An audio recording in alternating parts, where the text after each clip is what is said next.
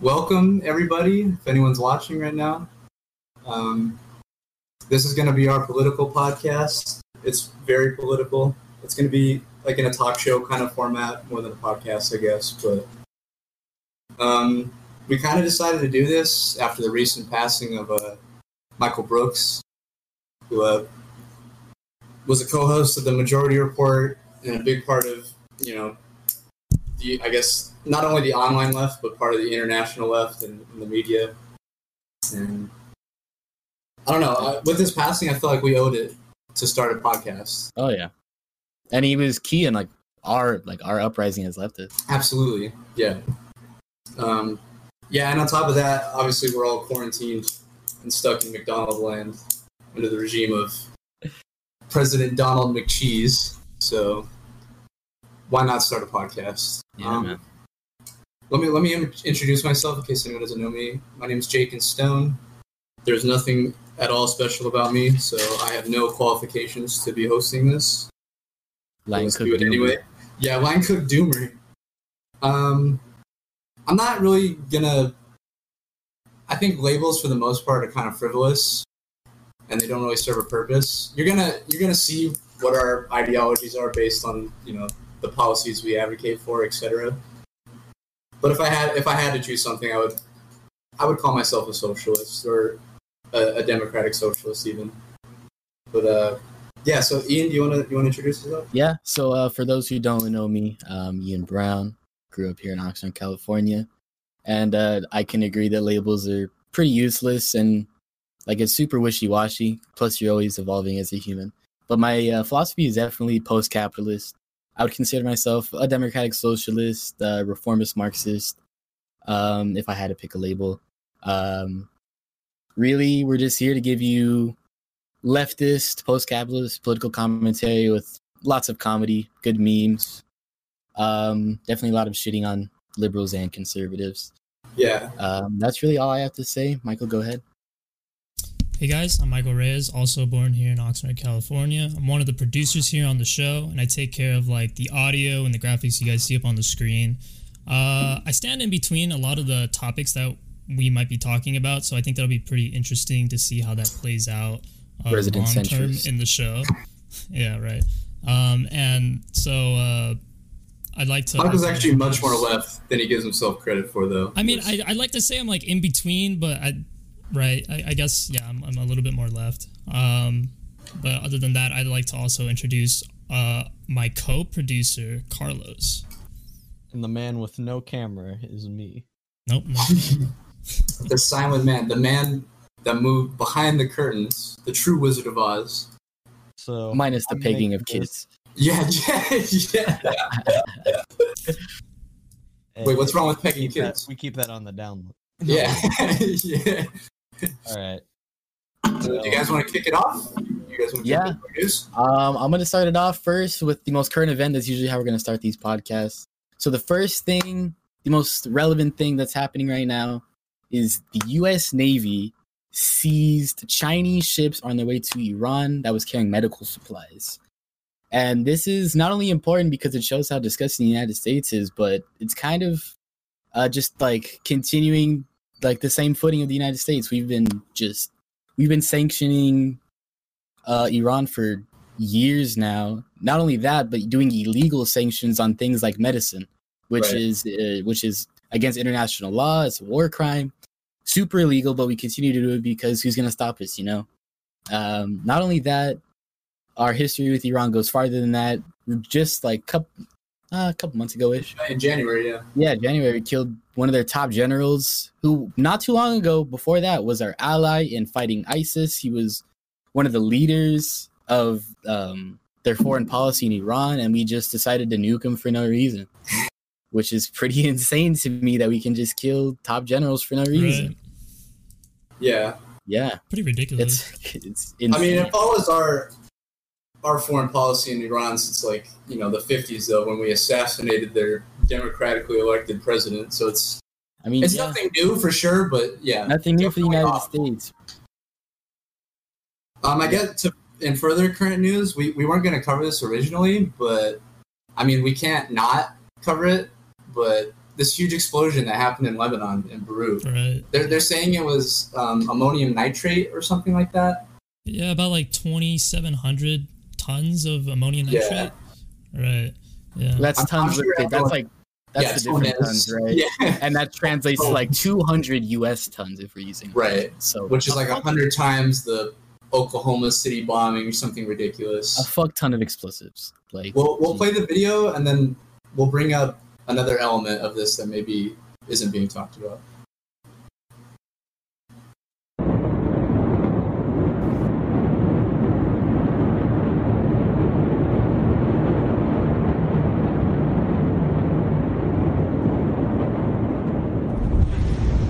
Shit, man. it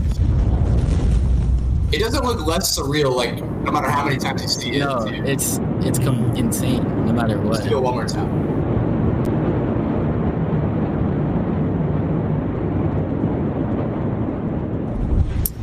Jesus Christ. But, I mean, what do you even think in that moment? It's just like accepting death, kind of. Yeah, but for for a different or alternative angle, um, obviously it's tragic. I mean, they're saying it's killed, you know, minimum hundreds of people now. And there- that was just one of many angles uh, or like perspectives of the actual like explosion. Um, Right? Yeah, there's some that look There- in there's some ways many- crazier. Yeah. And a lot. And There was there like, was the- other ones where like they were like super super close to the explosion. Uh, obviously, a lot of them didn't really make it. Um, but yeah, it's pretty But uh, one of the real real tragedies, and to kind of bring it back into you know U.S. foreign policy. I mean, Lebanon has been getting hammered with sanctions for you know quite a long time too, and now I saw a figure that some like you know three hundred thousand plus people are now going to be in some way homeless or have you know homelessness problems because of this in Beirut, right.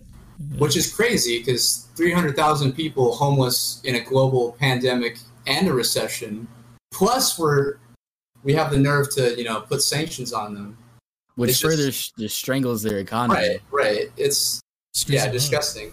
Screws them over. Yeah, and they're I Especially mean, now with this explosion, and now they're in a state of Right. emergency now. it's their Like, whole that's what I port that blew up there. Yeah, they're- it's it's horrible. And so to even get supplies in, it's got to be through the air, dropping it off at another port and then driving up to. But we, Beirut. we've seen these we've seen these feigns from from different U.S. Poli- like you know establishment politicians. Being, oh, it's so sad, but like meanwhile we're doing these sanctions on them while there's hundreds of thousands of people homeless because of this. So you watch who's speaking because it, it, it might be crocodile tears in this case. Yeah. Um, do you want to move on to the to the next? Yeah, so let's go on to our first actual topic, which we wanted to start the show off. Yeah. So we're gonna be talking about something which is kind of crazy that I learned about recently. It's called the uh, the Constitution Free Zone, or the um, yeah, the Constitution Free Zone. It's a hundred mile border inland, um, for basically just anywhere that borders the U.S., whether it be land or sea. And in this Constitution Free Zone, your Fourth Amendment right is basically just ripped from you um, because you can potentially be an Im- illegal immigrant. Right, just no no due process. Absolutely no due process. And uh, as you can see on the screen here, and for those who are listening, um, nearly t- two thirds of the population of the entire United States lives within this 100 mile zone. So, two thirds of our population, millions and millions of people, can just get stopped, arrested for no reason because they look weird because right. some because some fucking prick was like, "Oh, he might be uh, an immigrant. Let's fuck with him today." Right, or even if they're not, you know, even if they don't have that assumption, they can do anything because Yeah, exactly. they've they've stripped your amendment more or less. You have they have all the power and you have nothing. And to think of to think so many Americans, uh, like are just fucked. And if you go back up to the picture really quick, uh, you can see like Hawaii. Hawaii Yeah, is yeah, yeah, yeah. all red. Almost all of Florida is all red. yeah. these so people- We also assume like our territories, like Hawaii or like Puerto Rico, are just solid red because they're just yeah, no red. Yeah. I mean, we don't even consider them states, but Yeah, and yeah, we were we were talking this before the show, but like personal experience in Hawaii, like it's just they've turned it into a giant military base, and they they don't they, they don't care at all for you know how they overstretch their boundaries on people's land that have lived there for you know, thousands of years. Who's gonna stop them? Yeah, well, uh, me. Right, it's already small as it is, and like adding this border to it is just, or adding more red, it just isn't. It just takes up like almost like the majority of it. It's pretty ridiculous. Well, yeah, well, yeah, it's awful. Hawaii, yeah.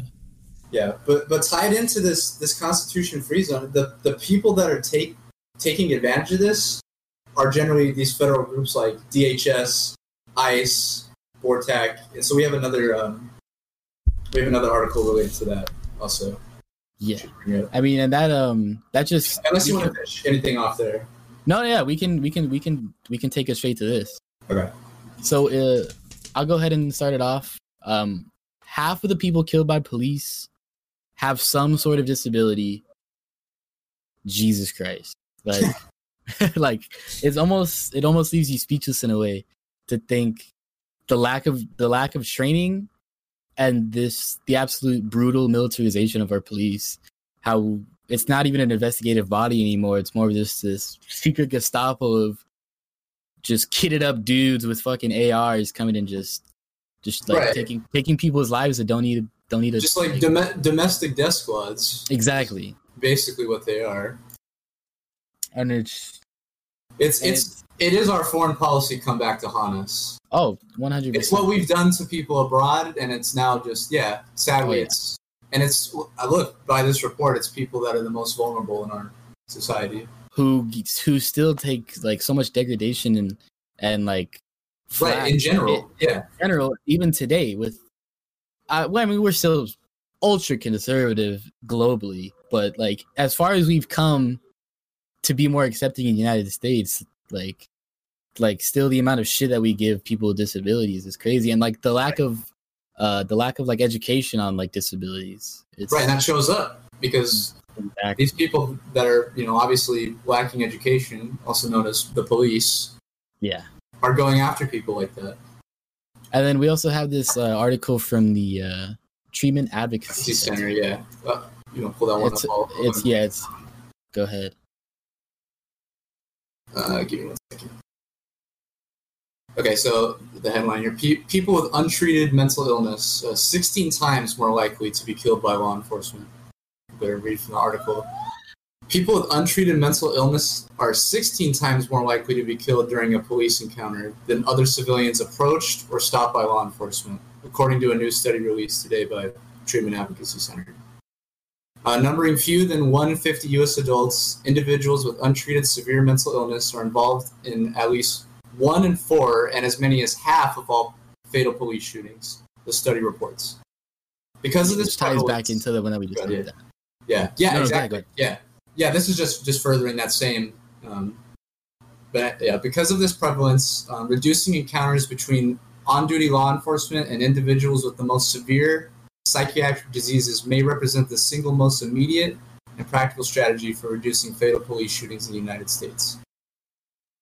Um, Yeah. some, something we had brought up pre to this too, though, is um, Carlos had mentioned inherent to this problem is the, the people they choose to police, and that's why this this problem, maybe their solution that they're advocating here doesn't exactly um, work.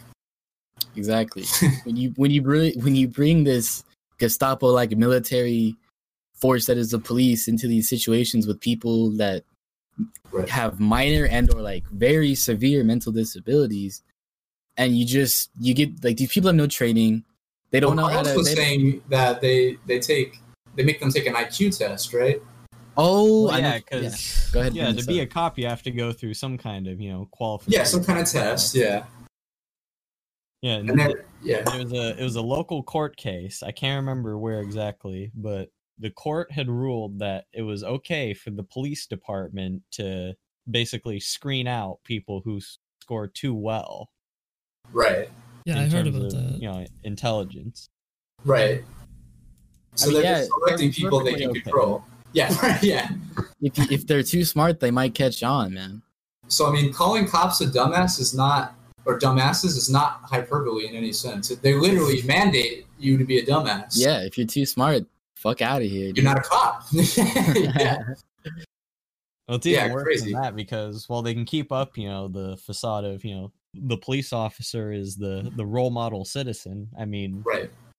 you know, it's just like we said. You know, the best people can all be applying to be cops, but if none of them get hired, then Yeah, then none of Exactly. it matters. And that also kind of just blows up that whole couple bad apples argument kind of thing. Like, like, Yeah. oh, like I don't know. That's always been a weird argument to me because, like, regardless, Yeah, like, obviously video- it's, it's a systemic problem. yeah, video after video, study after study, article after article. It's not just a couple of bad people. It's just, the entire system is rooted in just them abusing their power and kind of fucking normal people over. Just Right. stepping on people. This, I don't know, Exactly, just- because they have this fucking stepping all over huge people. ego just- trip, this this power, this power. They think trip. they're like uh, Right. like uh above the law, quite literally. above the law, right? I mean, most of the time it works out in their favor, so they Yeah. literally are above the law. So Um, to further harp on cops, let's pull up the uh, the Lumumba article. yeah, this is this is pretty crazy. This is kind of We'll jumping back little- international. Yeah, international here. So you can Um, go I'll- ahead and read from this Yeah, I'll read want. from this right now. Um, here we go. Pat- Patrice Lumumba's daughter. I'm demanding Belgium give back my father's remains. 60 years after his murder, Congolese Prime Minister Patrice Lumumba's body has never been recovered. But some of his teeth were kept as trophies by Belgian police. In an open letter, his daughter demands that the Belgian state return them to his homeland. Uh, Patrice Lumumba was the first prime minister of the Congo, now the not so democratic Republic of the Congo, which he, he led to independence from Belgian uh, colonial rule in June 1960. Which let's not, you know, underscore it. Um, Belgium controlled uh, the Congo for hundreds of years Brutally, and did one of the first known or one of the first documented genocides. Um, killed millions of Congolese, different eth- eliminated different ethnic groups off the map. Enslaved them, tortured them, Yeah. maimed maimed them, cut off hands Right. to meet And quotas. Patrice Lumumba played a huge part in, you know, decolonizing them and removing them from that colonial power, which is insane for just. I, obviously, it takes a whole nation, but for one guy to be that much, To be know, that influential. influence, yeah. Um, reading back to the article, um, uh, even as the Belgian state formally renounced direct political rule, it doggedly defended the dominance of European mining interests, which is nothing new. And it, tie, uh, it ties with other white minority ruled African states. Uh, even in its first weeks, Lumumba's left nationalist government faced a massive destabilization campaign as a Belgian backed secessionist movement launched an armed revolt in Katanga. Lumumba would be ultim- ultimately would be uh, assassinated by the secessionists on January 17th, 1961, after an anti-communist, which it really is just a colonist military coup. Uh, he, he had been turned over by the sece- secessionists by Joseph Desiré Mobutu, a figure backed by both Belgium and the United States, who had ruled the Congo as a murderous military dictator all the way up to 97. which is just another factor of how far our imperialism reaches. Right, Even right. though we're not directly involved, we'll we'll support the fascists that want to take down these socialists that want you that just want to exist. But we don't even we give them no chance in in part due to like resource gain, in part due to keeping that stigma that socialism never works, communism never works. Right. Like, keeping capitalism as the the global leader in economic systems, regardless of how effective it is, which it isn't effective at all. And it Right. leaves many dying, even here in the wealthiest nation ever. To, uh, to, to finish off the article and to, to tie in the police part, obviously, um, at, at the time of Lumumba's murder, it was said that he had disappeared and his body was never recovered. Yet at least some of his remains do still exist, uh, uh, like the teeth that um, different police are keeping as trophies.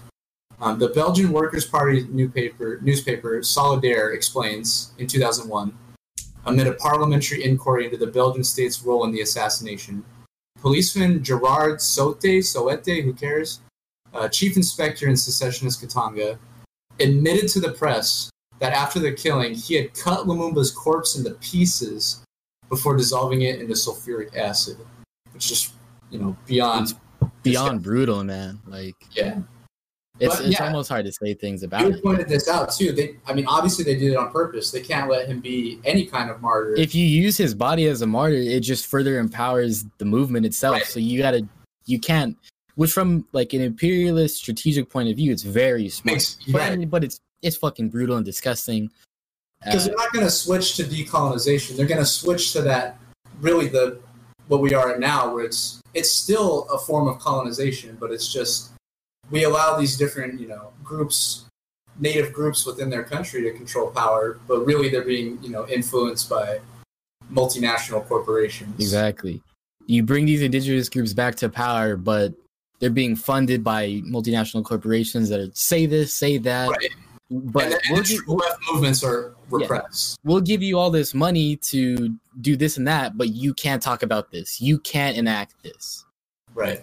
And so, uh, on the topic of uh, police being brutal, police being untrained, and um, overall just not qualified to be any sort of investigative body at this point in time, we have this video from the Rational National. He's a uh, Canadian YouTuber, leftist, and um, he has this clip here about this man who was murdered with schizophrenia during a wellness check, and it's pretty insane. Let's go ahead and get right into it. We'll go ahead and shut up and watch this video.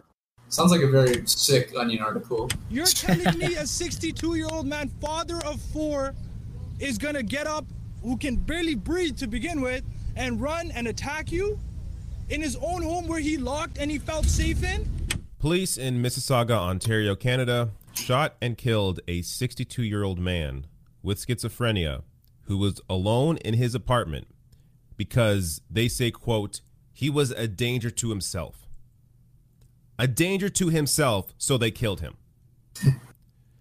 now, this was That's during, of course, a wellness check.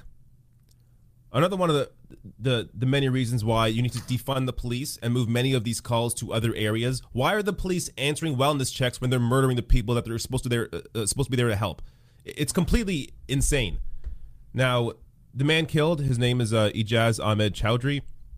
Let me first show you um, a CBC report on this that gives you kind of the context of what went on. Friends, family, and community members have been rallying outside the scene here in Mississauga throughout the morning. We just heard from the family. They're calling for a public inquiry into the death of Ijaz Ahmed Chowdhury. They have a lot of questions. They say Chowdhury was harmless and he was not a threat and that this shouldn't have happened. Now, the SIU released two statements today saying officers were called to the scene here on Morningstar Drive around 5 last night to check on the well being of a man. Officers say Chowdhury barricaded himself within his residence and that they had communication with him until around 8 p.m. when it stopped for 15 minutes. Police made the decision to enter, saying they believed he had access to weapons and was a danger to himself.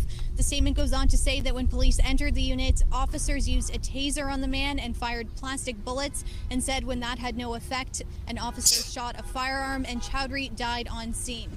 The plastic Remember- bullets didn't kill him. Remember what they said, by the way. Taser, told then plastic bullets, then gun. Keep that in mind, And also suffered from other medical conditions. Where does it make sense? Any normal person will say, no, it's not right. It's completely wrong. My uncle was a, he was harmless. He could barely step for, he could barely take three, four steps. After his third or fourth step, he'd have to sit down because he couldn't breathe. You're telling me a 62 year old man, father of four, is gonna get up, who can barely breathe to begin with, and run and attack you in his own home where he locked and he felt safe in? How does that make sense? You're saying, oh, there was a scene between the officers and Ijaz, my mom. It makes no sense. The family also said last night they were pleading with police to allow one of the family members to speak with Chowdhury. They said that he doesn't speak English, that his condition makes him very paranoid, and that he's afraid of police. The family said that they had also dealt with this kind of situation before. They say he leaves behind a wife and four children, the youngest just seven years old. Anyone with any information or witness video is being asked to contact the lead investigator of this case. Talia Ricci, CBC News. Can we pause really quick? All right. Um, what's very interesting there that ties back to what we were just talking about. Um, when you have police doing these wellness checks, when funding goes towards that instead of mental health professionals going and doing these wellness checks, you get cases like this where people have a literal fear of the police. People who fear these these kind of investigative bodies coming after them, arresting them, framing them for something they didn't do, And rightfully you said so. you be afraid of them. oh, 100%. but you have them send you, you send these people to go do the jobs when they shouldn't be in the first place. But you also have people that have like literal fears of the same people coming to check on them. Right.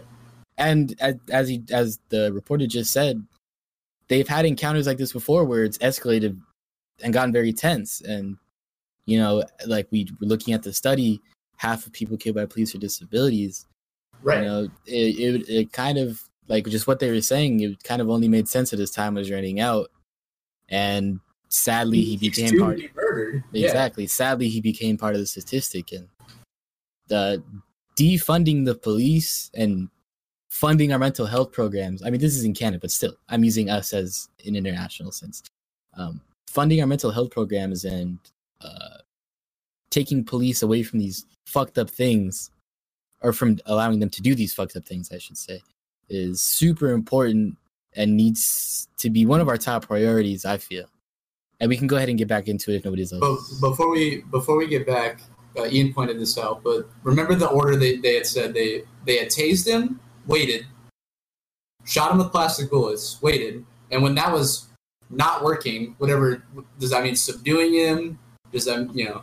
Then they shot him. So they're gonna play the video of the incident, and you you decide for yourself if that's actually what happened. Yeah, Yeah, a little bit of a back in- trigger warning Oh. as well. Yeah, yeah. Trigger warning also. there, there will be death So- in this video. There is Please, actually uh, footage Yeah. Sadly, of this. So this was posted on Twitter by Ibrahim Hindi. He says here, "This is insane. This happened in Malton today, which is a, a, a an area in Mississauga. The police were called because a man was suffering a mental health crisis. So what did the police do? They climbed a ladder, entered the apartment from the balcony, and opened uh, and opened fire on the man, shooting him multiple times. So let's watch this video.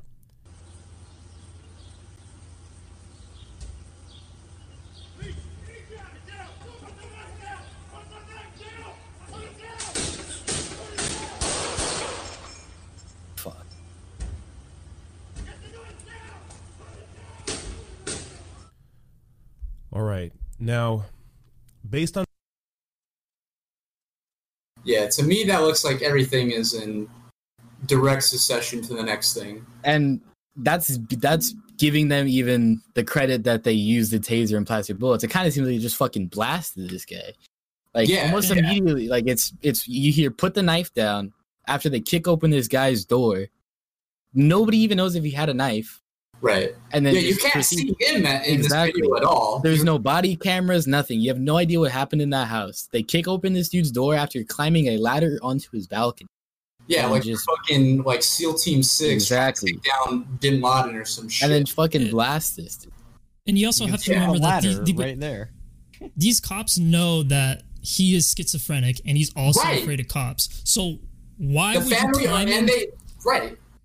Like you're just you're I don't know you're just adding The more solution is to to, break the in. flame. Like it's Yeah, ridiculous. the, the, we got to kill him before he kills See, himself. we think he's a danger to himself, so therefore He's we have to break unwell. in and, and murder him. Because why would he? Why would we let him kill himself? Let's let the state do it. right. Yeah, and I mean, The, yeah, the like state, the state sponsored terrorists, I should say. The, the family literally told him, told them, like, can we talk to him? And th- they don't even want to seek a process of like mediation. They're just, well, obviously the easy thing is to go and kill him and no paperwork. Like, it's like- exactly. So, quick little itinerary. We're gonna take this to our border. We're gonna jump straight into international politics after we cover this quick New York Times article. So, if you want to go ahead and pull this up on screen, we can get started. It is a New York Times article, and I think the relevancy of this is important during our pandemic because we have we have with people who are still working right now, we have this title called essential worker. And before the pandemic, before anything, farmers are our essential worker. They stop, they don't stop ever. They keep going, they'll travel everywhere, and they they feed everybody. They feed our CEOs, those people that for some reason we praise. They feed our janitors, they feed our dishwashers, they feed they feed the line cook doomers, you know. Without them, we are nothing in a way. And Yeah. so to give them this this false title of essential worker when we don't even give them the title of a real worker. We don't give them citizenship. We don't pay them Any, right. any rights. We we give Yeah. them we give them we give them we give them nothing but scraps, and Right. we have yeah, and it's it's fucked up. So we'll, we will take it right here at. Let me find it really quick. Right here. So uh, as a lot of people who are still working right now know, we were given these letters towards the beginning of the pandemic that uh, basically allow us to stay out past the curfew, our essential worker letters. And so I think it's very hypocritical that we would give um, undocumented farm workers these letters that are basically like, oh, they can be out past curfew, et cetera, et cetera, because they're essential workers. But also, they can still be deported. That letter is Right. pretty much just a formality. If, the right to be exploited. More or exactly less. that all that letter says is oh uh they're working that isn't like but these people can still be deported they're still being exploited they're not getting any type of hazard pay they're getting no benefits. They're making they're making sense they're making sense. They're making a couple bucks. Like they're making nothing. And to try to paid by the survive Yeah. exactly. And trying to survive in a pandemic. People who are people who have real jobs are barely making. It's like no i mean that is that is a real job. That's one of the most important jobs. But i mean Right. um, But real, sit- real as in our real as in what we talk about when we're talking about like contemporary united states and work and whatnot so uh, in the article i believe it is towards the i can't oh towards the bottom here um it brings it here to ventura county and it talks about farm work labor with uh, like our strawberries and lemons and stuff. And I, that i kind of just want to touch on quickly. I think it's super important uh, here in our locality like here in the county to um to push for uh to push for not only like a path to citizenship but to push for workers rights and the right to unionize Right. here in our here in our locality and most importantly we got to stand up especially now with this pandemic exactly. We got to stand up for our farm workers, who who not only feed us but fuel fuel our local economy. They, they Right, they're members of our community. exactly without without the the taxes they put in, without the the hard work they do to Their to kids go to school here. exactly Yeah.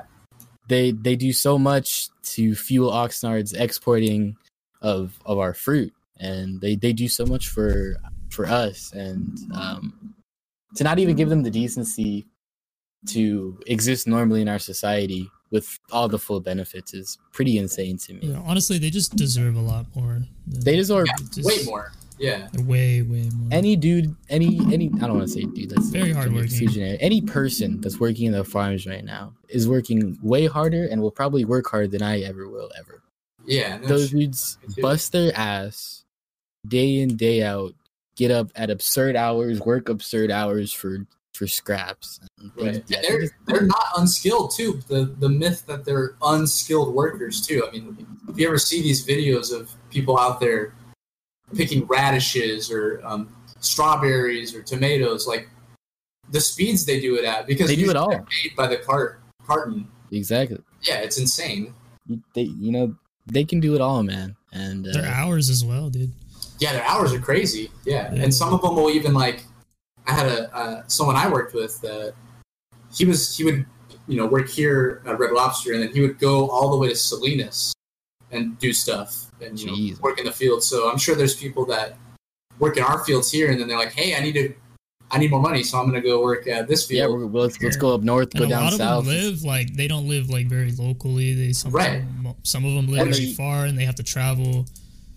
And because Which our a lot housing market is so early the just- implosive they they're living in these small spaces with multiple Right. people Right, And which they- in a pandemic is crazy. If you're Exactly. moving around the state, you're living in small areas, you're working all the time next it's, it's a it's a it's a recipe for spreading and Yeah. we're, and we're giving them no support no, no, no, no. And so uh, I want to let's I want to move the conversation on, keep it going, stay on pace here. We're um, Jakin's gonna take over. We're gonna go.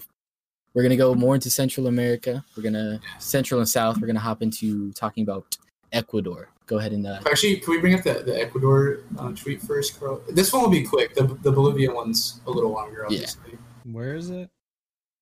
Um, it should be the It's in the sheets. It's right after the farm worker article. Yeah, you should see Ecuador. It's gonna be a really quick thing we just we bring up, and then we're gonna hop into talking about Bolivia and the absolute insanity that's happening there currently. Yeah. and has been happening. For This is actually good news here. Um, go ahead and yeah, that one. Thank you. I'll go ahead and read it right now. Um, breaking news. This was a couple days ago. Um, breaking news: Following the Progressive International letter condemning the collapse of democracy in Ecuador, uh, the the electoral authorities have reversed their decision to refuse registration of Compromiso RC5, the political party led by PI council member uh, Mashi Rafael. And that's big because they weren't going to allow this party to even register as a leftist working party. And now they actually have the ability, you know, the, in the, in this you know worldwide economic collapse, their their party is going to appeal to people in Ecuador. I mean, and not only appeal to people in Ecuador, but you got to think, register. And you got to Yeah, think neighboring countries when they see this this strong uh, focus on worker leftist party, it's gonna it's gonna speak volumes to them and can even Right. inspire other like countries. Bolivia, right? Exactly, exactly, Let's, let's, let's bring that one up. So yeah, let's go ahead and the Gray Zone article. The headline here: um, A dispatch from Bolivia shows the staggering human toll of the military coup, which was the our U.S.-backed military coup, our yeah, our coup that took over um, Evo Morales and sent him into Mexico in exile. Um, as as an incompetent U.S.-backed regime leaves impoverished citizens to die amid a pandemic. In Cuba, meanwhile, you know, country we demonize all the time the country's socialized system has saved its population from the worst of COVID 19. I'm Going into the article, as Latin America becomes the new focal point for the devastating spread of COVID 19, the biggest one being Brazil and their joke of a president, uh, Cuba stands virtually alone in having saved its population from the dramatic health and societal collapse seen across most of the region. Uh, at the other extreme is Bolivia, where the coup regime that's now in place is, is using the trauma of mass graves and corpses in the street, which you know they had caused recently because of the coup, the, the fruits of its own inaction, uh, as an excuse to ban elections. They're going to delay their own incompetency uh, with COVID nineteen has given them an excuse to ban this already you know this coup that's already happened.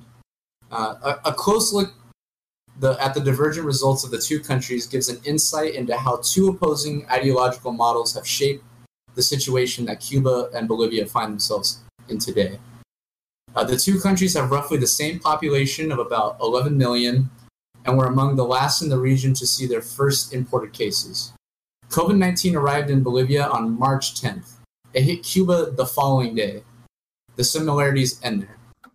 Uh, at the time of this article is written, Cuba has yet to see a single medical professional or child die from the virus. Think about that. A single medical professional or child. That's it. And it's a fucking island. It's a it's a small island, and looking at our That- numbers that- is just Yeah. insane. not only an island country, but a country that we've had, you know, um, sanctions on for God knows how long. And has also tried to coup multiple Yeah, times. I mean, we almost started World War Three just because we wanted to coup them. And look, and yeah, the the bounce back of leftist led countries is just Right. truly incredible, in my opinion. Uh, back back to it though. Um, meanwhile, Bolivia has 1,825 cases of COVID 19 just in the last 24 hours, adding to a staggering Jeez. national total of 68,281 infections. Uh, Cuba has suffered 87 deaths from the virus, while Bolivia has suffered a whopping 2,535 deaths. Um, we, we can stop there for now, but obviously the, the article goes on to talk about um, I mean, obviously, the thing that's different here is socialized medicine. Um, the the recent government in Bolivia was moving towards something that was more socialist, and it was an indigenous, you know, democratically voted president, Evo Morales, and we overthrew him and put in a, a Christian fascist that you know is now killing the people and price gouging the shit out of them and Cuba, who we demonize all the time, they have a socialist um, healthcare system, and they're kicking not only kicking everybody's ass, they're sending doctors to other countries to help them. And what's Big interesting countries. with Bolivia specifically, Cuba has had a presence in Bolivia for quite some time, Right? giving them free healthcare. Yeah. Yeah. International doctor aid. Yeah, They, they Cuba did the is same thing in Brazil too. Cuba is able to not only handle their shit, but go to other countries and help Right. with their shit. And, And they're and they're an insane. island nation. like, that has yeah. been just absolutely f- fucked on by us, like the, like the most, the biggest military power in a long time. I mean, they're so much better that they they were originally there in Brazil, and their their clown fascist president Jair Bolsonaro, no, but Bol- Bolsonaro, Cero, he uh, Bolda, Bolsonaro, um, he got um, he he removed them from the country. He was like, I don't want them. They're I don't want these socialist doctors in my country. we don't need them.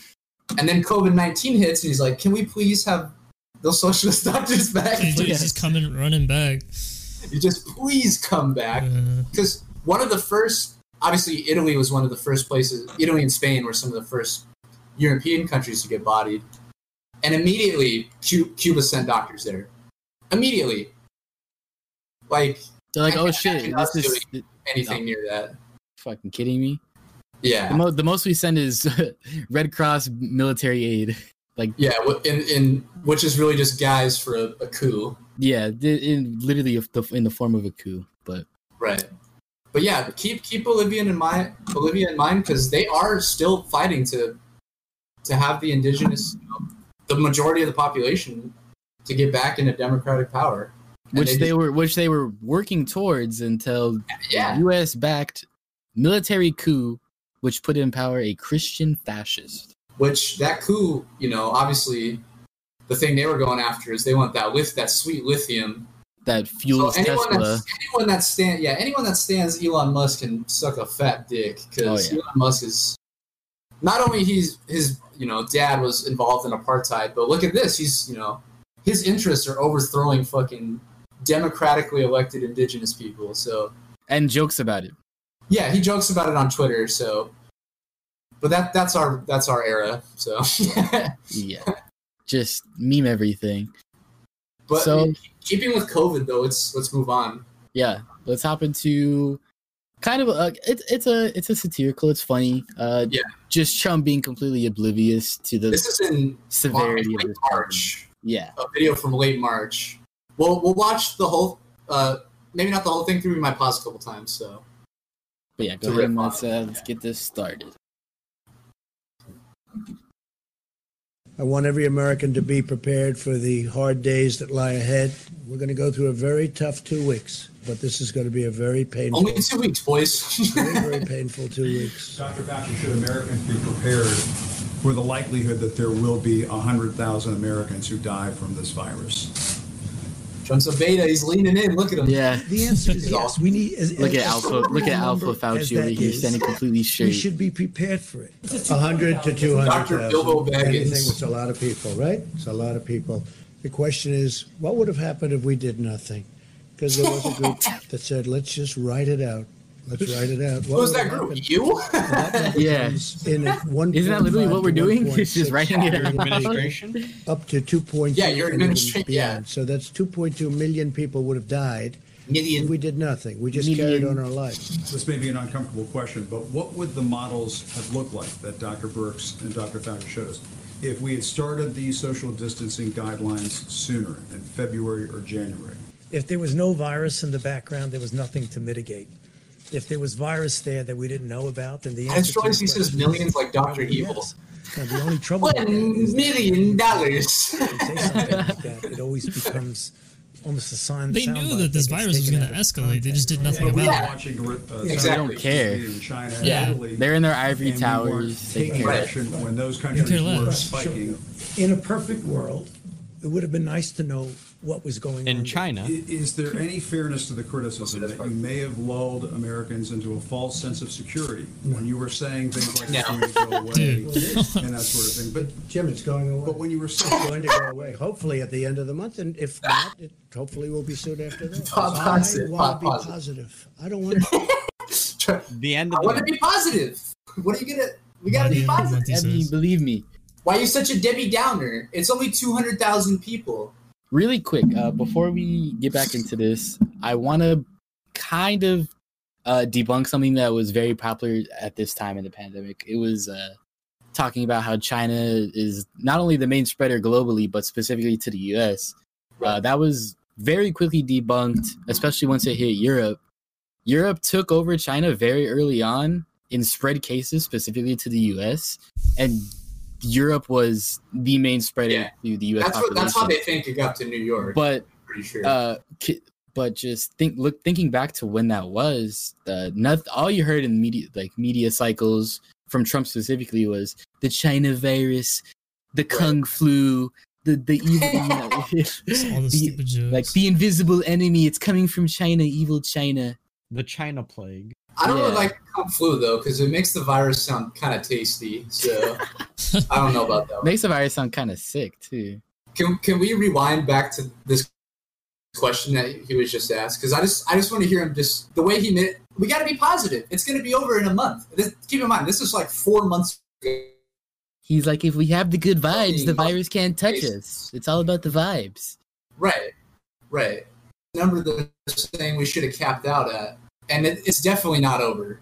So nowhere near we're yeah, uh, from what I've seen recently, projected if we keep on our common path, we're about a we're still about a year out, and that's Yeah, if we get and that's, and that's if we get a vaccine by the new Right. year. So at least until the end of 2021, we're going to be dealing with this, and it's probably be it's probably going to become something like the common cold because you know there's a large population of the United States that are anti-vaxxers that I don't want this vaccine in my kids. It's gonna give them uh, autism and what? It's like maybe Jim Carrey has a point. we're gonna we're gonna have to. This is something, regardless of when the vaccine comes out, this is something we're gonna have to deal with year in and year out, almost as we do the flu. People are going to continue to die from COVID until all the anti-vaxxers are taken care of, until they Darwin themselves out of existence. Anti-vaxxers are like, I don't really like using condoms. I feel like they they not only prevent births, they make them, you know, autistic. they get damaged in the rubber, and then the future Siemens Yeah. are downgraded. Let, The let, us the, let's go. What would you say? No, no, no. It's okay. Let's let's. Go. the friction. I want to be positive. I don't want to be Can we, can we rewind it, Carlos, back to the, the question he had, the last question he had asked him? But About, about there, It yeah. would have been nice to know what was His going hand on. movements are Is hilarious. there too. any fairness to the criticism that you may have lulled Americans into a false sense of security when you were saying things like it's going to go away Well, it is. and that sort of thing? But No. Well, when it you is. were saying It's going to go away, hopefully at the end of the month, and if not, it hopefully will be soon after that. Does- I want to be positive. I don't want to be negative. I have to. I'm a positive person. Hell Someone yeah. said, "Oh, I wish you'd be more negative. Iranian generals, I killed them. I'm a positive this one person. the Wonderful Trump's so newspapers I wish it'd be more negative. Well, this is really easy to be negative about. But I want to give people hope too. You know, I'm a cheerleader for the country. We're going through the worst thing that the country's probably ever seen. Don't forget, at that time, people didn't know that much about it. Even the experts, we were talking about it. We didn't know. What We was didn't know anything. We saw China, but that was it. I mean, I still know nothing, but we- we, we wish didn't we know could anything. have killed it in China. But it We should have started killed spreading it in Europe. China. It started spreading here. The invisible enemy. We should have just barooted China, Yeah. obviously. Yeah. If we just bomb China, None no more- would happen. exactly. Yeah. That's honestly, that's probably a John Bolton quote. Like he was probably in the war room, like, listen, I think if we bomb China, it will. all go away." That's that's what made him and Trump break up, and he's like, "Yeah, I'm gonna write a book about you." Yeah. I'm gonna write this strongly worded letter because I'm a Karen. I'm a snowflake conservative. I'm gonna wax my mustache and think of you in the morning, Trump, to get back at you. and uh, let's let's let's move it on here. Keeping on topic with uh, with COVID and uh, coronavirus, uh, a popular topic right now is mail-in voting. So uh, we have one part to a, a two-part uh, video that we're gonna watch here, the Trump Axios. If you want to bring that up, Right. Carlos.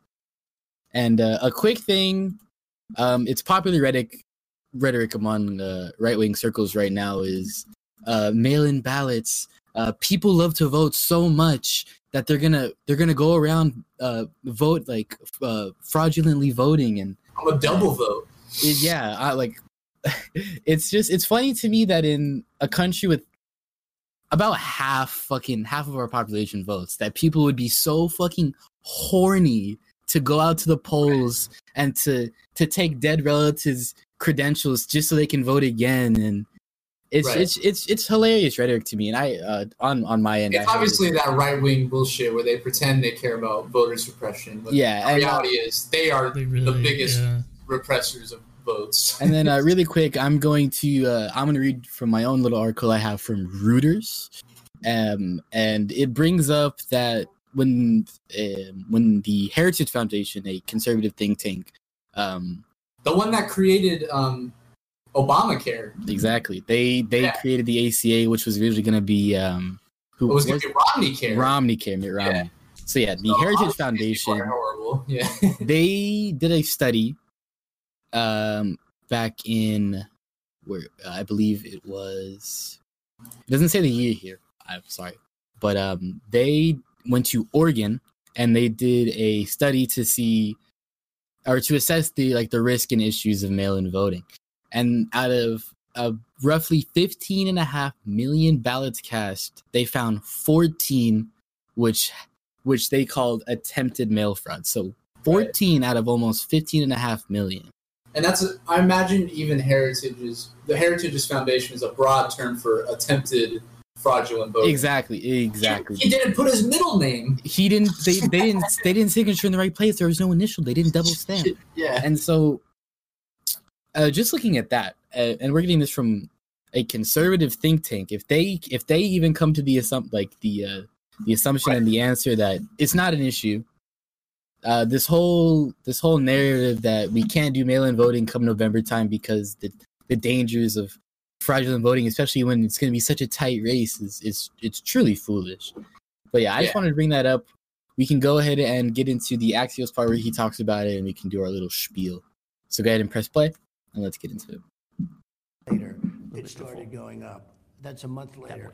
But Tulsa was a very good, Oklahoma was doing very well as a state. It was almost free. It spiked a month later, a month and a half, two months later, but it was a good area. We had a tremendous crowd. We had tremendous response. You couldn't even, it was like an armed He camp. knows one You adjective. couldn't get. You couldn't get anybody in. But I'm- I'm we had 12,000 people. It was incorrectly reported. The other thing we had that nobody wants to talk about so Fox broadcast it. It was the highest rating. Broadcast. Fox Television. In case you didn't Saturday know. night. It was the highest rating. Mr. My President, speech, well, wait a minute, you're, you're saying something. Yeah. That speech was the highest rated speech in the history of Fox, Tel- Fox Television on Saturday night. And nobody says I think, that. I think you misunderstand me. I'm criticizing your ability to draw a crowd. Are you Well, kidding me? I'm I've just covered you for saying five this. years. You draw massive I'm just crowds. You saying get huge this. ratings. I'm asking. Axios, by the way, is super conservative. Tulsa. had to uh, cancel it. Right. Yeah. a great crowd in New Hampshire, and I canceled it for the same reason. But here's the question. It, you know, I've covered you for a long time. I've, I've gone to your rallies. I've talked to your people. They love you. They listen to you. They listen to every word you say. They hang on your every word. They don't listen to me or the media. Or true, I do Fauci. love They them. think we're fake news. they want to get their advice from you. Funniest dude and in so America. when they hear you say everything's under control, don't worry about wearing masks. Trump's definitely People- we whooping this guy's all ass people, ties. Mr. President. Control. Yeah. Under the It's giving them a false circumstances sense of right now, security. I think it's under control. I'll tell you what. How? Thousands of people camera. dying a day. They are dying. That's true. And you ha- it is what it is. But that doesn't mean we aren't doing everything He's trying so hard to like It's defend un- himself. Well, It is what it is. I'm being positive. Trump, Trump's like, I'm integrating Zen Buddhism into my philosophy. It is what it is. See, we're doing everything. We or we say we're doing everything, but we're quite literally doing nothing. Everything's Uh, a flat circle, including everyone dying from COVID 19. It's it's it's He's like, I'm, I'm, I'm positive. Like, I didn't rape those girls on Epstein's plane. Be positive about this. what's the Lolita Express? I don't even know what that is. What is what is the Lolita Express? I had sexual relations with them. You know, Bill Clinton, huge. God. I, can go I don't know how you can't laugh you at can what control comes out of his mouth. Yeah, he's hilarious. Yeah. That, uh, uh, pause really quick again. I just want to bring this up. The uh, the issue I have with uh, uh, liberals is they they can't they can't see past Trump being a fucking dumbass.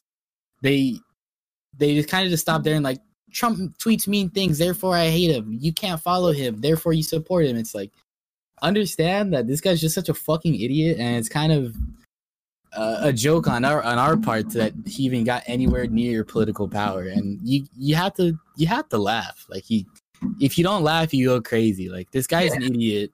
Well, We- like you're I- saying, the people that don't laugh never criticize him on the right thing. Exactly. They criticize him on like he tweets His mean Yeah. his mean tweets, and he's not like any other president. But they also like stan Nancy Pelosi, who ripped up Right. his fucking speech, but then a couple of days later gave him a shit ton of money for his military budget. Yeah, it's past like It's- seven hundred billion dollar plus exactly. Budget. They they don't they don't like the aesthetic of Trump, but since they love establishment Democrats, they pretty much agree with Trump on most things. Uh, It's it's purely aesthetic with these people, and uh, I think it's really important getting into politics and then being established in politics is being able to separate yourself from the individual and just Yeah. look at Just go straight to the policy. Yeah. had like the most important thing with anybody is policy and Yeah, and then you can consider the cult of personality. exactly exactly Because Trump obviously has like no policy that He has fucking runs through his brain. He's He- just whatever comes to his desk he's like man, man yeah, it just fills his void. he's the shell of the uh, GOP. Yeah, But- that's why he's their bitch for everything they've already done Exactly. before. And what you have to, and basically what you look at is just like him, him himself. Once you've separated him from the policy, he's just this old ass orange Cheeto dude that is a fucking idiot. Knows And like grown three up privileged adjectives. his whole life. Yeah. Exactly. Grew up with a silver spoon in his mouth. Everything was he only handed to he know how, him. exactly. He only knows how to say huge, tremendous, believe me. That's like his like. Yeah, you got to sit back and laugh movements are so sometimes, man. And he's the He's- first president to post memes. Exactly. Oh my, his, Yeah, his memes are fire. Are fire. And He- he, can't. He might be funny, but the last couple interviews I've seen with Biden, Biden might take the crown soon. Oh, okay, yeah. Because just Biden- those, come on, man. Malarkey, Jack. Eating listen, seed listen, corn. Jack. You Listen, gotta, Jack. you know, my son Bo died from. What did he die from? come on, come on, my man. husband, my wife, my sister. yeah. Yeah. Uh, Have you met Hunter, my son that smokes crack? you got to look at these two senile old men and kind of just laugh, or you, or Yeah, you kind of you You're just sit there, it. you sit there bitter, and then you're bitter at the world, and then you give up. You're right back to square one about not caring about electoral politics, not caring about what's going on. But yeah, um, go back to the to the video. I think we should stop this video and let's start talking about uh state elections. Let's bring up that yeah. let's bring up that Ed Markey thing if you want to go ahead and uh talk about that, Jake, and you want to take the control. Yeah, but before you play it, well, I'll do a little, uh, give you a little info on these two guys. Um, Ed Markey is the one that you know wrote the bill for the Green New Deal. He's he's he's pretty good. I would call him. We said this earlier, but he's like a giant light crystal Pepsi Bernie. He even has the mannerisms of Bernie Sanders. Dude He has the voice. imitates him. Yeah, Yeah. but I mean, he's definitely fucking not the worst by any means. no. But in this debate, he's the incumbent, and he's running against him is Congressman Joe. Ken- yeah, Joe Kennedy of the Kennedy family. He's the uh, the grand nephew of of JFK. And, I don't know who gets bullied worse here, dude. I don't know if I don't know if Joe Kennedy gets bullied worse. Yeah. Or when fucking or when Big Kennedy got his fucking head blown. At, at some point in the, I mean, we don't have it here, but that's, and we don't really need to bring it up. But at some point in the video, he does kind of quip on that. He's like, "Oh, I'm like, I Ed Markey supporters bully me online. Like, I'm one of the most bullied politicians." And it's like, bro, your your granduncle literally got his face blown off in the motorcade. And you're sitting like- here pissing your pants over fucking Markey Fucking Bros on Twitter. Crystal Pepsi Bernie, yeah. like, give me a break. But let's let's roll the clip and just watch him get shit on because it's he's And so just- robotic. and It's k- disgusting. keep in keep in mind how on policy Markey stays while also coming across as a human being. He's Right. not this fucking he's not this empty suit that's just like we need to build coalitions and unity. Because that's what Kennedy's going to say. It's, it's going to be platitudes that sound right, but none of it's. He's not going to say it. It's those it's, it's those it's those feel good things that make you feel like he's a good guy when in reality he's going to go in and not change anything. And Yeah. the people that voted for him are going to be like, "Oh, nothing's changed even though I voted for this guy that said really nice and Right. heartwarming things." But yeah, And let's prior to this this point we have in the video, he his whole argument is, well, I'm the new fresh blood of this Democratic. I'm the new, you know, I'm progressive. I'm It's- young. I'm progressive. it's but hey, he's, look he's been in Congress or as a politician for like eight to ten years or something. So and he's Markey will point out this is ridiculous. jobs that are going to give the opportunities to this current generation of young people to move out and to deploy that energy system that is going to save the planet and at the same time create those millions of new jobs for them to be able to work. Thank you, Mr. Markey. Mr. Kennedy? One, we need to make sure that we have debt-free college in this country. Um, we need to make sure that college, I've signed onto a, uh, legislation to uh, ensure that uh, we wipe out student debt for 95% of all borrowers. Ninety-five percent. Not all of you. For folks that can afford it, that other taxpayers should be paying for my kids' education. But understand that uh, here's where I think what Senator Markey said is actually quite quite important. Our government at this point is putting the burden of an education on the backs of students for the for, to get a middle class job for the first time in our history. And he's right about one thing. The deck is stacked more against students today than it ever has been before. So if that's Yeah, the no case, shit. how can we possibly say that folks that have been in office. How can you say you're only going to cut ninety-five percent of student debt? We have not addressed. Can we pause that systemic really quick? I, I have something to bring up. So, uh, what he said there, the 95 thing, it just ties into that whole Buttigieg aesthetic of, Right. oh, I'm for the poor people. So, what we're going to do is not eliminate student debt for all these rich people because why would we wipe out their debt too? But it's.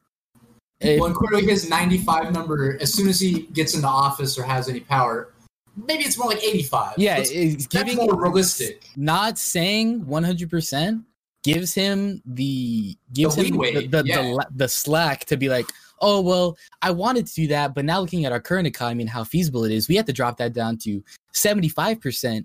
And also, if you didn't go to the school, if you're not currently enrolled in school, th- you also don't apply for like It's the same logic that's got us this, you know, shitty half measures for healthcare. It's like, Yeah, well, it's- we, we, we do, can't do that, so we'll do this. And it always gets, if, if you don't start with the biggest thing, it always gets whittled down. Exactly Incre- incrementalism when it comes to systems in our Never works. in, in our country that is that are so important like our healthcare system and our education system when you try this incrementalist format it never works out because you have opposition from the conservatives which are just like oh go fuck And your own yourself party. and your own party exactly when you when you have these blue dog republican democrats basically saying well uh i'm gonna side with republicans here even though i'm gonna sit here and say platitudes about how oh i support gay marriage but you know i don't want the that gay married couple to go to school Have and- health care. Yeah. or have health care it's like Yeah. oh so you you just You want them to don't. be Yeah. you, you want them to live in shit like the rest of us Right. Yeah, they can eat, they can be equally exploited. exactly we the democrats want equal ex, equal exploitation and then republicans they just want all they- and they, they they just want want- they just want hell to break kids. loose exactly Yeah. they just want to live in a white ethno state yeah, where you can Where fuck dogs. For free that's what they want universal dogs Yeah, universal dog asshole. all right we can get back into the clip We're now putting on a younger generation to address these challenges. And obviously, the cost of college and higher education is one of them. But if you talk to leaders of higher education, like the chancellor, they'll also tell you, particularly for this generation in this moment, the need for access to mental behavioral health care, which has been one of my core, my area of core focus since I got to Congress. And it's You sound so nervous. Uh, working with colleges and universities And just try to actually scale up very calculated in what he's trying to access say. uh, maternal, or excuse me, access to uh, In the mental worst way. for uh, our students. All right, uh, I want to do a rapid see he, look section now. right there he he wanted to say maternal care but he's like wait i don't actually support Can maternal we, care can we can we pause it, Carlos? Can we go to the the ten minute mark that we had marked originally? For this video? Yeah, that should have been the at nine uh, fifty five. Let's start it there. Yeah, 955 Yeah, the th- that way we can see uh, Diet Sanders. I got it. Shit on him real quick. Go ahead and play the. and come down as a boot on the neck of communities of color. those are not an accident. They were deliberate, they were intentional, and they came in by choice. And you might be known for some things in, in your time in office, Senator. Racial justice and criminal justice is not one of them. All right. Oh, let, let, let me just go. I have to answer that. I have to answer that. Look, um, Congressman Kennedy had a chance to sign on to Medicare for All when it was introduced. I stood with Bernie Sanders to fight for health care for everyone. Health Healthcare. The way he sounds. Kennedy, two years to sign on to Medicare for All. That's not progressive leadership. Absolutely. Congressman Kennedy decided he was going to work for a right wing Republican district attorney. That's not progressive leadership. Congressman Kennedy decided that he was going to vote to send military weapons to the local police in our country. That's not progressive leadership. Congressman Kennedy had a chance when he gave the State of the Union response to Donald Trump to talk about climate change. Congressman Kennedy did not mention the word climate change in his response. Congressman Kennedy is a progressive in name only. When he gets a chance to lead on Medicare for All, on climate change, on the militarization of the streets of this country, he was not a progressive leader. And when he had to make a decision as to who he was going to work for as a lawyer, he decided to work as a lawyer for a right wing Republican. That is not What's Joe Kennedy's reaction leadership here? Which our country needs desperately right now. Let me wrap up the criminal justice section uh, Look at of this Just conversation. no idea what to do, and then he just and he just Laughs gives a at The little levers in his brain smile. are all put the smile on. Needs desperately right now. Let me Okay, so besides that absolute justice- shitting on and that that Bernie Sanders esque diatribe that he went on, just absolutely tearing into him. What's important is he stayed on policy, and he called him out for his bullshit. Right. And this is a common argument that, um, like how uh, Joe Kennedy brought it up that nothing is like he didn't talk about like uh, racial justice policy. Is healthcare for all not racial justice? Right. Is the Green New Deal, which ensures a better future for everybody, not racial justice? Is Right. Fighting- Fracking in our communities. exactly our is, fi- is fighting to make sure everybody gets a decent living wage, not racial justice. Just because it doesn't have a racial stamp on it, because it doesn't say this For his kind of people, politics, for Joe Kennedy, people. it is. It isn't. That's how he thinks. Exactly. He's Because kind he's of like, this, I'm only there for the name to to do this thing. he's still this give me people to- 90s in my esque politician that focuses on the big fancy words that make people smile rather than what's actually gonna help the working class material speaking Right. materially speaking and i think that's uh, an important thing to pick up not even just talking about the democratic party but all politics not only in the united states but everywhere. Just looking at their aesthetic versus what they openly support what they talk about supporting when they support it. Like bernie sanders was an advocate of medicare for all for literally ever. And it was not popular until he ran in 2016 and brought it to the forefront of mainstream American politics. And now you have literally in every state, every exit poll from the primaries that went on, everybody supports Medicare for all. Everybody realizes the flaws in our current healthcare system, which is a rapacious mafia-like system that has this unnecessary middleman that fucks you in the ass and robs you, and most of the time won't even pay you out when something goes down because of things like pre-existing conditions. And it's right. it's Out of network doctor. exactly you're the doctor that you want is out of network, so you can't go to him anymore. Oh, this medicine that is cheap and generic, out of network, you gotta get Yeah. the super expensive. or it's eight hundred dollars. Yeah. Exactly, it's it's crazy. Yeah. I mean, I, I I can't believe she didn't walk out of this this debate and just commit suicide in a motorcade. I would have I would have walked out right there if I was if I was cuck ass Joe Kennedy and Markey just absolutely sent me to space like that. I'd yeah. have, I'd have to walk out. Have a little bit of fucking decency, man. No shit. I mean, the only thing I'm always going to comment on ties. Markey definitely lost the tie battle here. Oh yeah, tie I like game the was color, but it's a little off. tie game was weak. The drip was kind of lacking, but he stayed on policy. So He stayed on policy, so he won. Yeah. So let's move it on here. Still talking about state politics. Uh, I want to bring up the awesome wins for the uh, progressive left in uh, Rashida Tlaib and Cori. I mean, uh, yeah, Cori Bush. I almost said Cory Booker. Um, Rashida Tlaib um, won a very important re-election just furthering the message that true leftist or at least for, for her primary. For yeah, her primary yeah, election. for her primary. She didn't win the actual election, but the primary. It's important that progressives stay winning their primaries. Right. Um, it's important that she won because it continues the fact that when you talk about the issues that the American people care about, when you talk to them from a perspective of empathy rather than pull yourself up by your bootstraps, when you tell them we want to guarantee you a decent shot at life, we want to make sure that if you get sick, you're not going to die. We want to make sure you have somewhere to sleep at night. We want to make sure that the job that you work pays you enough to where you don't have to work two or three jobs, where your family doesn't starve.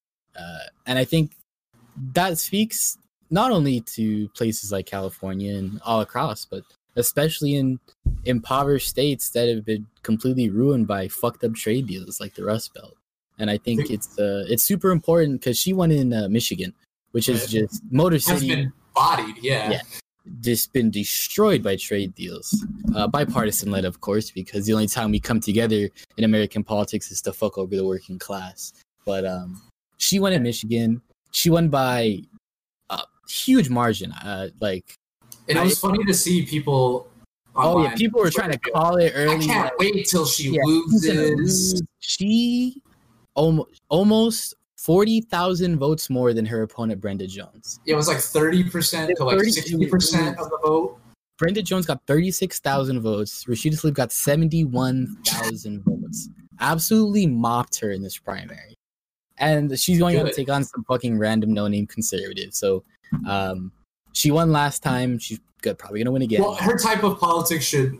oh, yeah. Her type of, defeat pol- the- her type, her type The of challenge politics. is those is the Democrats. Yeah, and that's with the, and that's with all leftists. Um, yeah. Really, everyone we're going to talk about. Yeah, and then uh, next I want to get into Cori Bush, which took out incumbent William Lake or William 10, Lacy 10 Clay. term, ten term incumbent. 10 term incumbent who also has empire like fucking empire like uh, family ties in politics. Right. we- We should bring up those uh those pictures if you have them, Carlos. Uh, Okay. Yeah, if he can find them. But really quick, I want to keep talking about this. yeah, yeah, so yeah. he's a 10 term incumbent, and Cori Bush, uh, for one of the first uh, people to be signed on to the Justice Democrats, which is a uh, I social. think she was the first. Yeah, I, is she the first? I, I was. I think was she is the sure. first. and yeah, she is um a long time in pro- in progressive and left circles, and so to see her finally win is incredible. She took out an incumbent. She's a true progressive. She wants things like Medicare for all. She wants to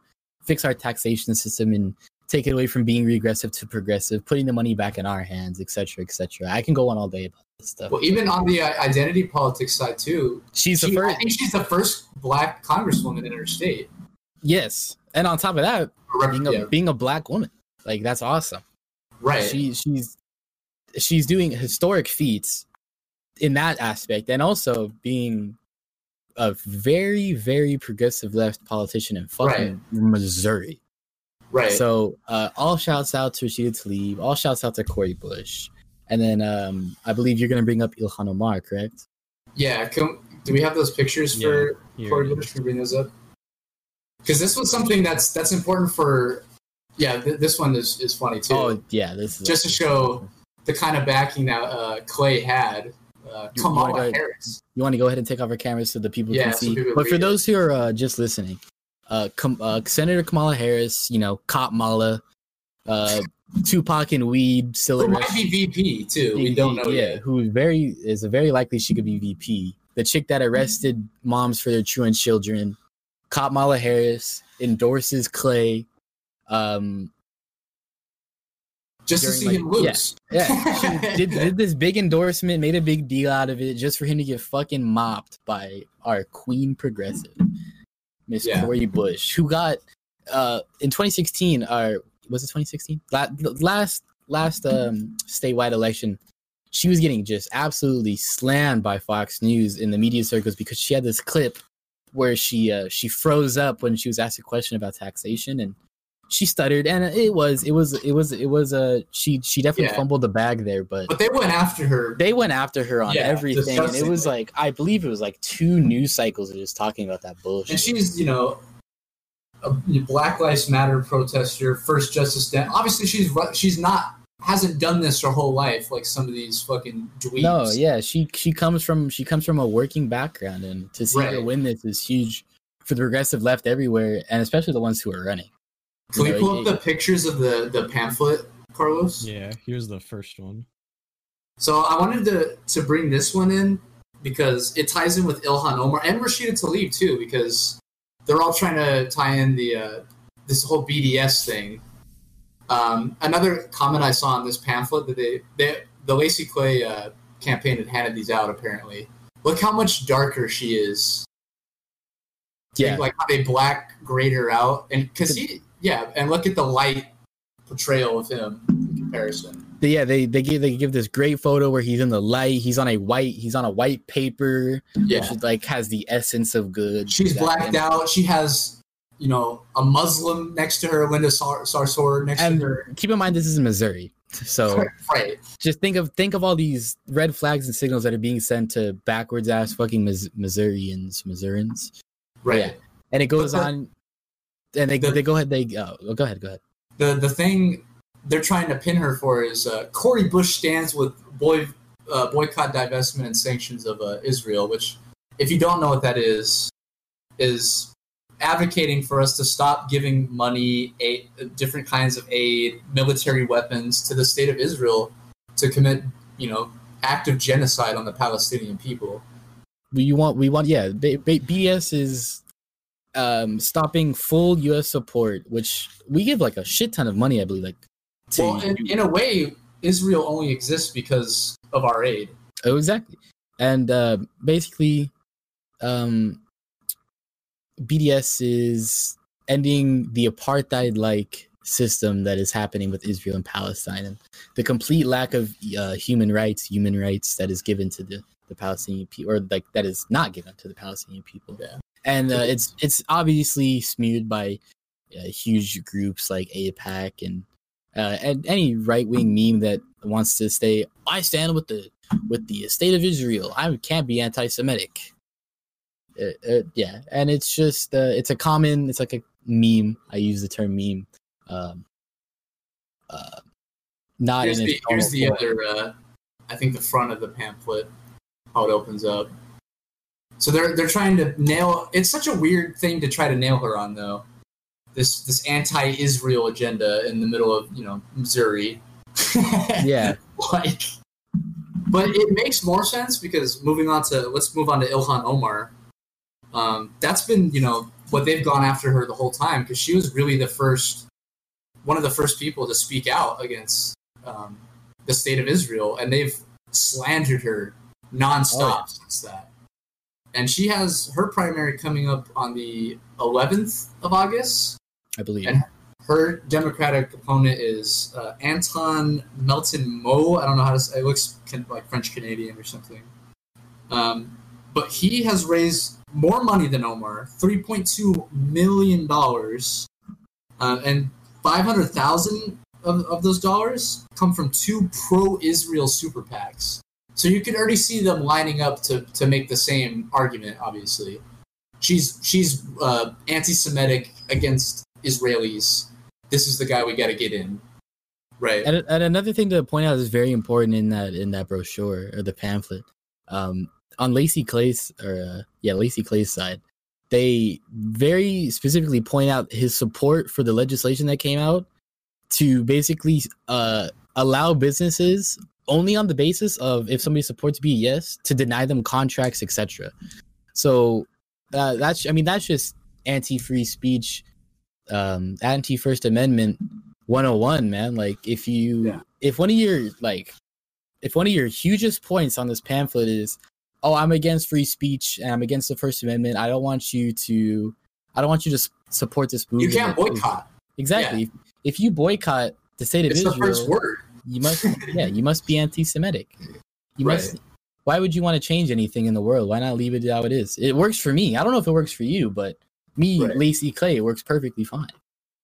And with these these Israel packs, like they're not, you know, skimping on any money too, because something I had read on uh, um, on the the uh, Omar race, excuse me, um, they've already spent two times as much on on that race for Ilhan Omar's race than the the Senate race for Minnesota, which is obviously a bigger, Yeah, you know, yeah. more important. But what that tells you is that what Ilhan Omar is saying and advocating for is effective and, is actually really speaking things. to her community, and they want the establishment wants to change that so bad. They cannot. They don't want to allow her to speak these these truths and really speak to uh, not only the her constituents but people around the world and around the country more specifically. Is when you I've been informed people can't see the pamphlet, but that's okay. We, we read it Yeah. out.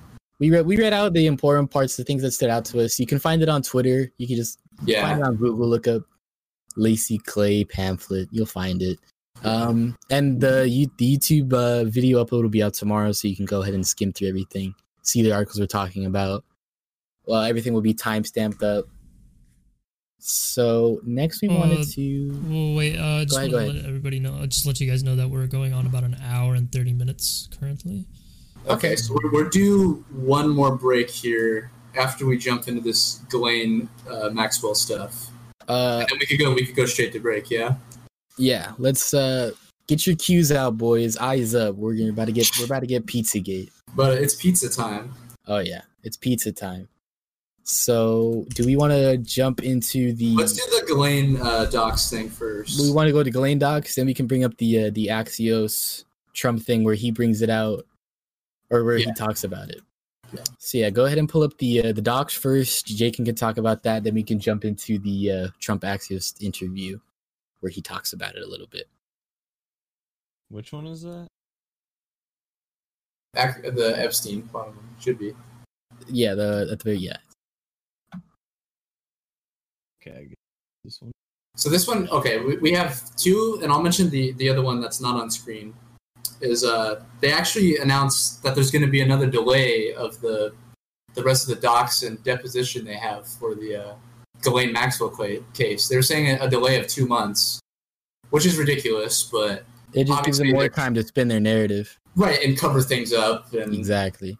who knows. But um, to this one, um, obviously we talked about DHS earlier being, you know, a death squad, but they're actually gathering intelligence on uh, on activists and podcasters. There's a podcast we follow called TrueAnon Pod, and they're just normal people that talk about Epstein and politics and what's going on in America. very extensively. Keep in mind, if if anybody's interested in uh, Pizzagate without being super red pilled by all the uh, psychopaths online, Yeah. check out TrueAnon podcast. They will Yeah, teach you a lot. coverage. They will they incredible coverage, and they don't red pill you. But one of one of their hosts, um, Brace Belden, they DHS has a whole, as leaked in these um, pictures here, they, they have a whole like, you know, memo on him, claiming he's part of Antifa and he's tied to some you know foreign radical. they're trying, yeah, they're, they're basically trying to spin it like he's this He's like a Antifa, terrorist. Antifa super soldier, militant terrorist guy who's coming to poison the minds of everybody. right. And it's ridiculous because it's like they could really do this to anyone, and they're just going after Exactly. people. Anybody that doesn't, anybody that breaks free from the fucking the mold, you can just label this fucking Right. this. Yeah, this. Can you click on the, the third picture in that um, that one, Carlos? It's just funny because they have to do like a whole serious memo on him. Meanwhile, this guy is like you know normal private citizen that makes jokes. His displayed name is Lennon Lover sixty nine. His, His username is Piss Piss Pig Granddad. Granddad. Yeah, So, yeah, like he could like it's just just normal, ridiculous. yeah, just a normal guy, run of the mill memer, runs a podcast where he talks about uh things that aren't in the mainstream and like look what look what our government's doing, man. We're cracking cracking down, writing full memos, pictures of him, information about his personal life. Yeah, it's it's it's, it's pretty crazy.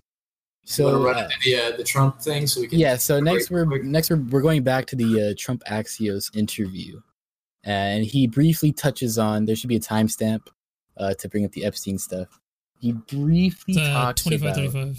Yeah briefly talks about the uh, Ghislaine maxwell and uh, trump's lack of not only self-awareness but just lack of any sort of coherent uh, and cognitive Knowledge, processes is just hilarious. Yeah. So uh, as soon as this video is pulled up, we're gonna start it, and just uh, Of course. just listen. Right now, we have to live with it, but we're challenging it in many courts. You're gonna you know, litigate. all over the country. Mr. President, the other day a reporter asked you about Ghislaine Maxwell. You said, quote, I just wish her well, frankly. I've met her numerous times over the years, especially since I lived in Palm Beach, but I wish her well, whatever it is. Especially when I was in Palm Beach, Maxwell where has been had arrested on allegations of sex child house. sex trafficking. Why would you wish such a Well, first person of all, I don't know that, but I do know. Good, I good know, save there. Trump. This I, I don't know if she's actually uh, leading a, uh pedophile sex ring. I I don't know. I don't have all the details. for that. You know Her that. friend or boyfriend Epstein. was either killed or committed suicide in jail. She's now in jail. Uh-huh. Either killed or oh, Trump. You can Trump tell he knows more than Based ass Trump, he's saying. dude. Yeah, you can He definitely admitted tell it. he He admitted it. He knows Leaving way some more. fucking breadcrumbs, dude. Galaxy He's, brain he's just kind of like trying to play it You off. know Oh, so you're saying you hope she doesn't die in jail? Is that what you mean by wish her well? her boyfriend died in jail, and people are still trying to figure Dodge out. the question, how dodge the question. happen? Was it suicide? Was he killed? And I do wish her well. I'm not looking for anything bad for her. I'm See how he's not name dropping anybody. either? And they Yeah. took that and I mean, she's a Her boyfriend. alleged child structure, sex Yeah, her boyfriend. Who's her boyfriend? look, look, right there, right there. Back it up, back.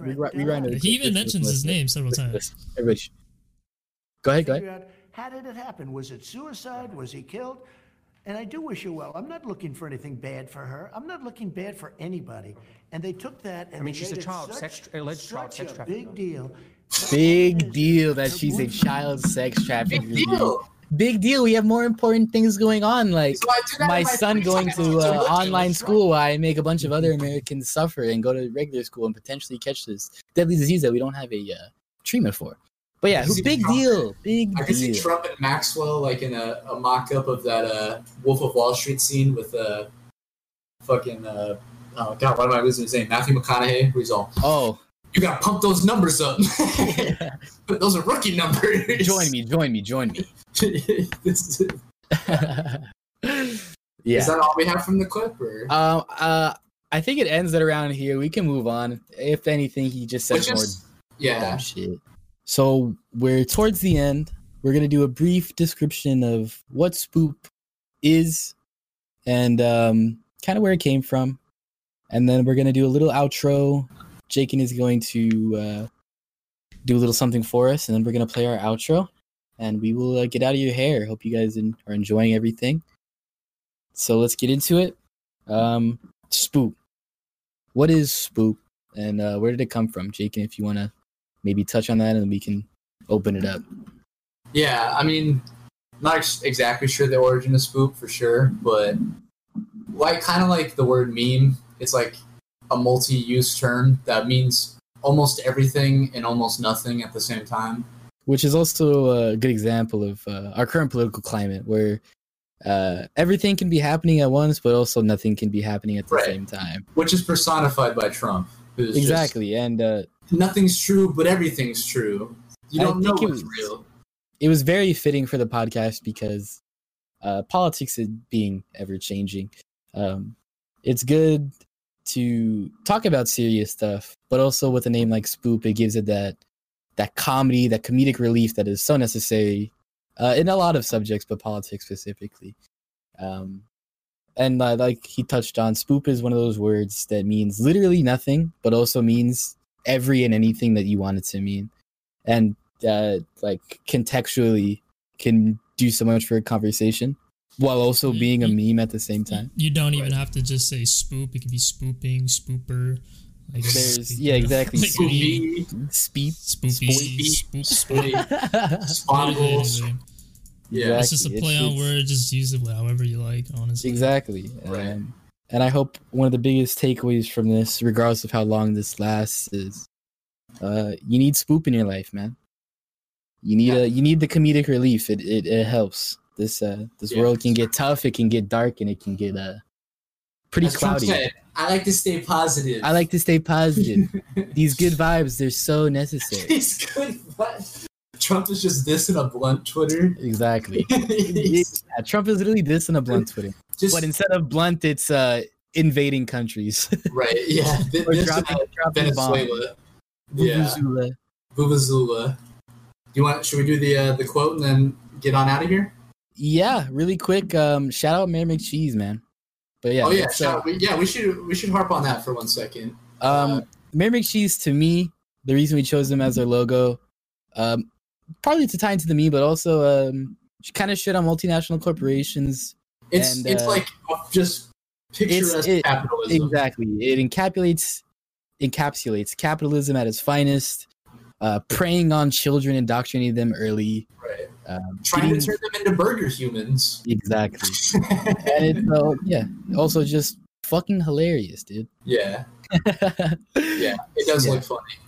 So yeah, we're gonna we're gonna end it off. Jaken's gonna read a quote from a book. Go ahead and uh, talk about the book really quick, and let's get this get this quote and get out of here.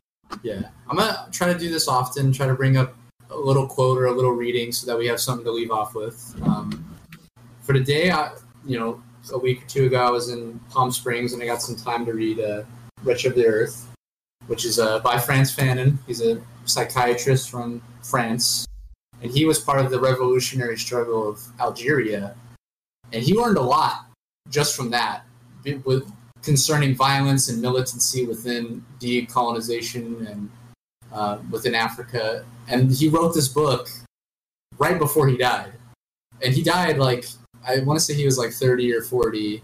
He was pretty young, and he had a lot to say. So I'm I'm gonna uh, read this quote to you, and then we'll expound a little bit. Yeah. Okay. Um, it is therefore a diplomacy in motion, in rage, which contrasts strangely with the petrified, motionless world of colonization. And when Mr. Khrushchev brandishes his shoe at the United Nations and hammers the table with it, no colonized individual, no representative of the undeveloped countries laughs. For what Mr. Khrushchev is showing, what he is showing the colonized countries who are watching is that he, the missile uh, wielding Mushik, is treating these wretched capitalists the way they deserve. Uh, likewise, Castro, if you if you've ever seen the the uh, the videos of Castro making speeches at the UN, he says, likewise, Castro attending the UN in military uniform does not scandalize the underdeveloping countries. What Castro is demonstrating is how aware he is of the continuing regime of violence from these colonizers. What is surprising is that he did not enter the UN with his machine gun, but perhaps they would, would not have allowed that. And I, I chose this quote because we really do have to be to be serious and militant about what we're doing, just as uh, Castro was. He, We have to be organized, and we yeah, have to and be this. no matter what they say, if they try to paint you as something you know too radical or you know stepping out of line, or the point is we have to be militant about these things because they're literally killing us. It's life or death. Maybe not for you, but it's life or death for people in this country. Not and- having not having healthcare is life or death for people. And Fanon Not- puts that down here with Castro because Castro literally it's life or death what happens in, in those UN councils for him. Exactly. So he shows up in full military regalia, and he's like, "We're, we're going to have a conversation about you know our country and your country. Let's have a conversation about our country and your, country. let's, but let's, let's, be real. yeah, let's cut the bullshit. I'm not here to be your friend. Yeah, We are literally at war almost. yeah. And as we covered earlier, think what you want of Castro. Look how that's worked out for Cuba. Exactly. Cuba is thriving. Cuba has made such gains in the medical field. Their their uh their medical their medical field, I believe it's specifically their biotech field, is so advanced. They lead like globally with the with the uh, the gains in medical science. Yeah. And I, I think that's just a, like an attestment to when when you're militant, when you're when you're certain of what you're doing, what path you're taking, you can accomplish a lot and you can really turn a country around. And I think uh, a big part of that is leaning like leaning away from capitalism, getting into a uh, getting into a social uh, like a like a socialist system where people have the opportunity to make the decision on what's best for their country. No fucking no country that is let that is truly powered by the people is going to be like, oh yeah, uh, McDonald's, ExxonMobil, come destroy our country, right? Uh, pay pay pay our workers nothing, and then reap the benefits of capitalism. No, they're gonna Yeah, say it's- fuck they're that. not going to do that. Exactly. No, why would you vote against your interests like that? When you're given an actual opportunity to better your life in in uh in democratic elections, you usually better your life because why would you not? And that's And, what uh, we're all about with our our brand of socialism. I guess it's all about giving normal people democratic power over their lives. We're reformists, not revolutionists. And uh I don't shit on revolutionaries. Um I just yeah, think but once, once again, labels is Yeah, labels is stupid. beyond the point because there's there's definitely things in you know revolutionary thought that are important. No, of course, of course. But uh Does anyone have any any any final things they want to jump on, or you guys want to sign Um, off?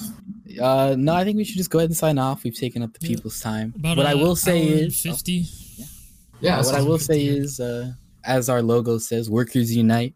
Um, keep up to date with us and the podcast on our Twitter at Spook Podcast. Keep up with our socials. I'm at six Ian, six E I A N, the, the number six.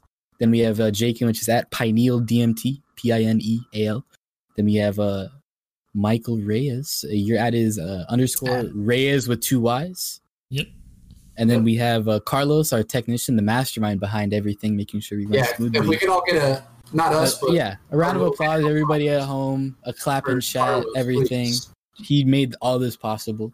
I don't Um, think the stream went down, so I'm happy. His Yeah, Twitter so is at Shang Production, S H A N G Production, Shang Production.